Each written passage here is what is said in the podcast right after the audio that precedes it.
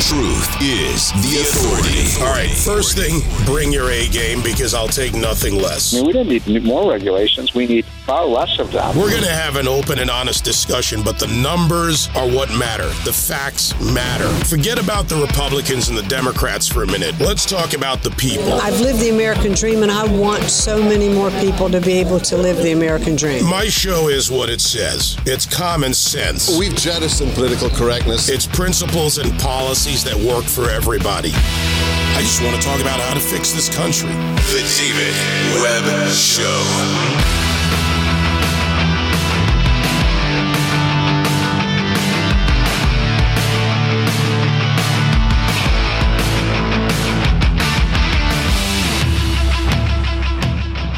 I want you to listen to me carefully on this, and then we'll go to our guest, uh, Alex Epstein.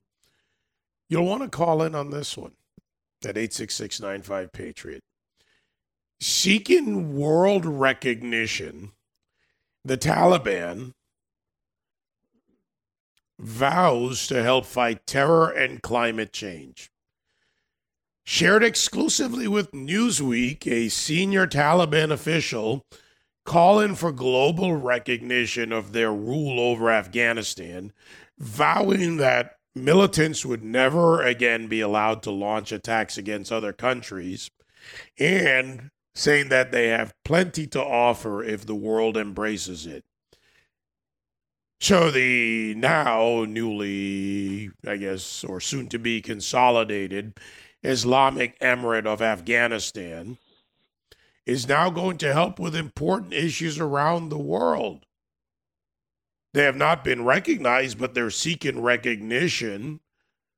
And this, of course, would be a point of discussion with, oh, you know, the United States, China, Russia, Iran, other countries out there. But Abdul Kahar Balkhi, a member of their cultural commission, told the Taliban, told Newsweek that his group would seek worldwide recognition and would help with climate change. He says, We hope not to be only recognized by regional countries, but the entire world at large as legitimate representative government of the people of Afghanistan, of Afghanistan, who have gained their right of self-determination from a foreign occupation and with the backing and support of an entire nation after a prolonged struggle and immense sacrifices, despite all odds being stacked against your people, our people. So again, they're writing the history as they see it. But just simple questions. Are we to believe, Alex Epstein, that the Taliban, which openly and indiscriminately kills, well, anyone, murders women, culturally accepts bachabazi, the rape of eight to 10 year old boys, the dancing boys, as they're often referred to in their language. And this has been going on for thousand years or more. And by that, I mean just the existence of the country of Afghanistan or the, the land of Afghanistan. That we're supposed to believe this is a kinder, gentler Taliban rule that will now not allow terrorist attacks, not allow whatever they want to publish in this report or this missive, and that they will help with climate change. I'm I'm trying to wrap my head around this. Hi, David. Well, I mean, I, I'm not an expert on the foreign policy stuff, but I mean, it's obviously completely impossible that that um, in terms of just them being a good power, I mean, all dictatorships lie about their nature. So you actually have to look at the nature of the dictatorship. You have to look at the nature of the ideas, and, and as you indicated, I think that's pretty straightforward. The climate change thing is interesting because if you think about what does it mean to quote fight climate change, it means to have very low CO2 emissions. Well, Afghanistan has very low CO2 emissions because it's a poor, primitive area. So in that sense yes, by making life worse in Afghanistan, even worse in Afghanistan, they will lower CO2 emissions, but I don't think that's a good thing. No, that's a very good point. You know, unlike, say, Africa, you and I think have probably discussed Africa in the past, where there is a large amount of fibrous material burned in some countries, which contributes to air quality, negative contribution, of course, in others. Afghanistan is different. The, their lack of modernization is a result in what you said low CO2 emissions.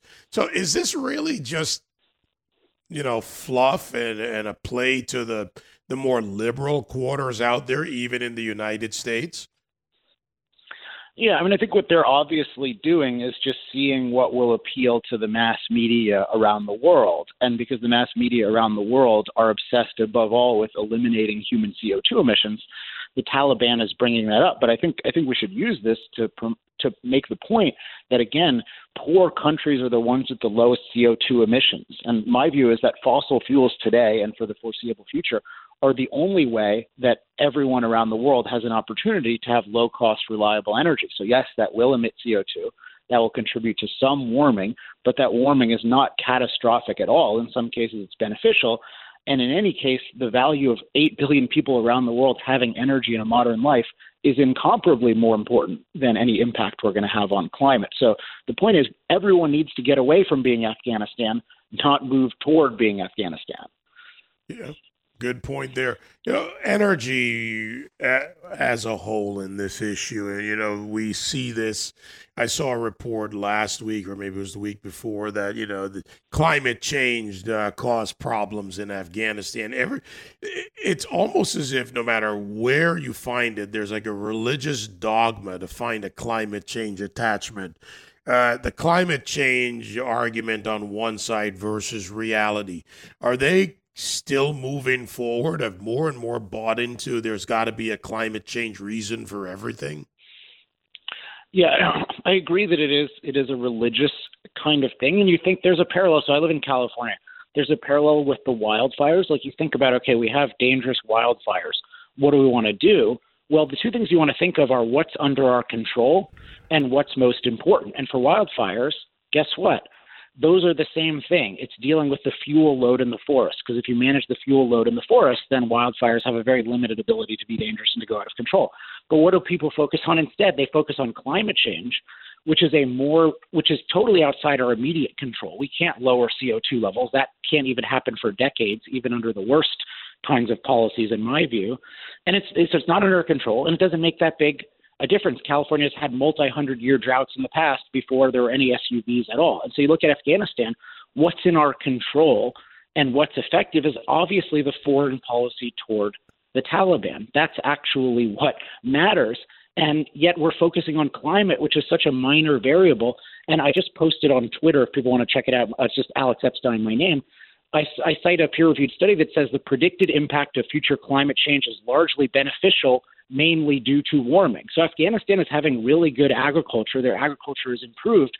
And peer reviewed studies say that it will improve more. Warming is not universally bad. Sometimes it's bad, sometimes it's good. More CO2 in the air helps helps plant growth, including crops. So it's just this religious idea that everything is about man made climate change and that man made climate change is always bad. So, yeah, a rational focus would be let's focus on what's under our control and what matters, and that sure as hell is not climate.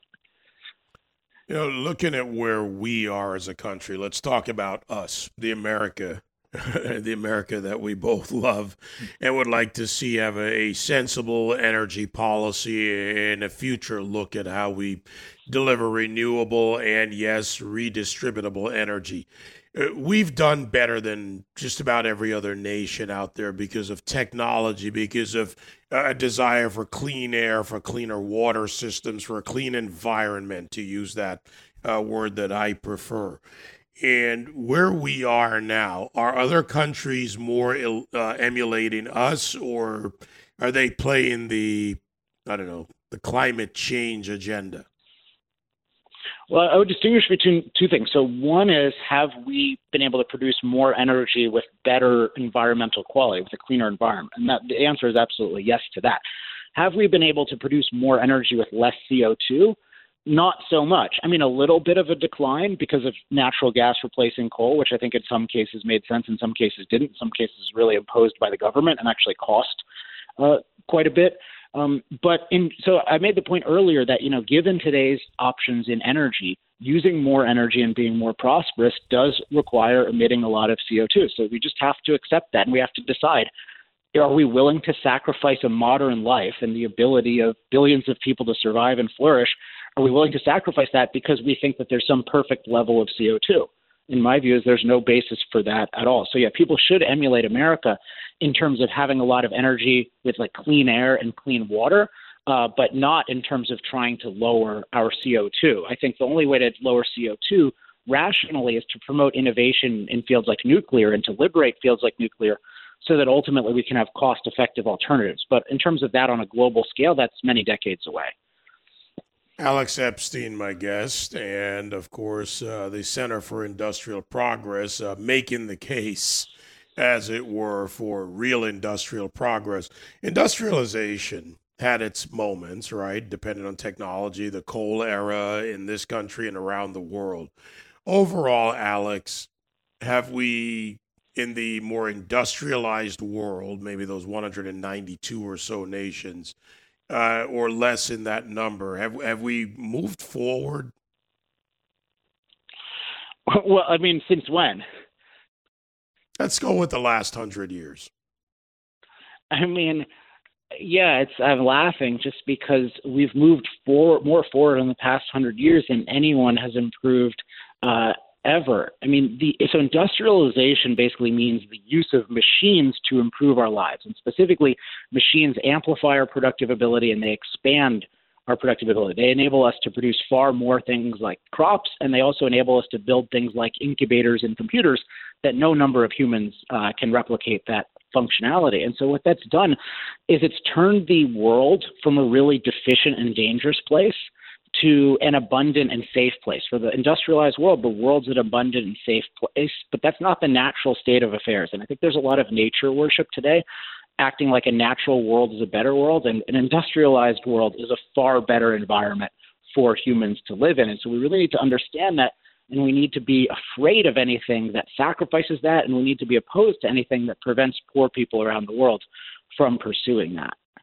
And you know, are they mutually exclusive? We can have both, can't we? We can have an industrialized modern mm-hmm. world, which we do, and you know, environmental responsibility. And I like to talk about the environment, which for me includes the industrialized, the technological. It's all part of the environment we live yeah, in. I, I but we've grown more trees. We we've treated it in much of this country. I'd say we're better at forestry and maintaining that environment uh, sadly, they're not as good in California, but that's ideologically driven, not driven from land management. Yeah, I, I agree, and actually, I would I would argue that they very much go together. So you think about things like clean water. That's not a natural phenomenon. That's largely a man-made phenomenon. Na- water is naturally dirty in many places, and it's naturally distant. And that, we use energy in machines to make water clean you know, to purify water and to pump water from distant places. So yeah, what what happens with industrialization is you you make nature a lot better. You make our human environment a lot better. You make it more abundant. You make it safe, and then over time you you innovate and you get rid of industrialization's side effects. So you you lower air pollution, you lower water pollution, things like that. But it's important that we also lower nature's pollution and nature's dangers. And I don't think people pay attention to the fact that nature is not a clean and safe place uh, it's a dirty and dangerous place absent industrialization. Yeah. Can you imagine if they had these discussions rather than the dogma of the climate change religion? Uh, I can. Yeah, I mean, we could actually make uh, make progress. At the Center for Industrial Progress, I saw what you did there. As, of course, CEO of the Center for Industrial Progress, Alex Epstein energytalkingpoints.com. Great website. Thank you again, Alex. Thank you, David. All right, I'll be right back.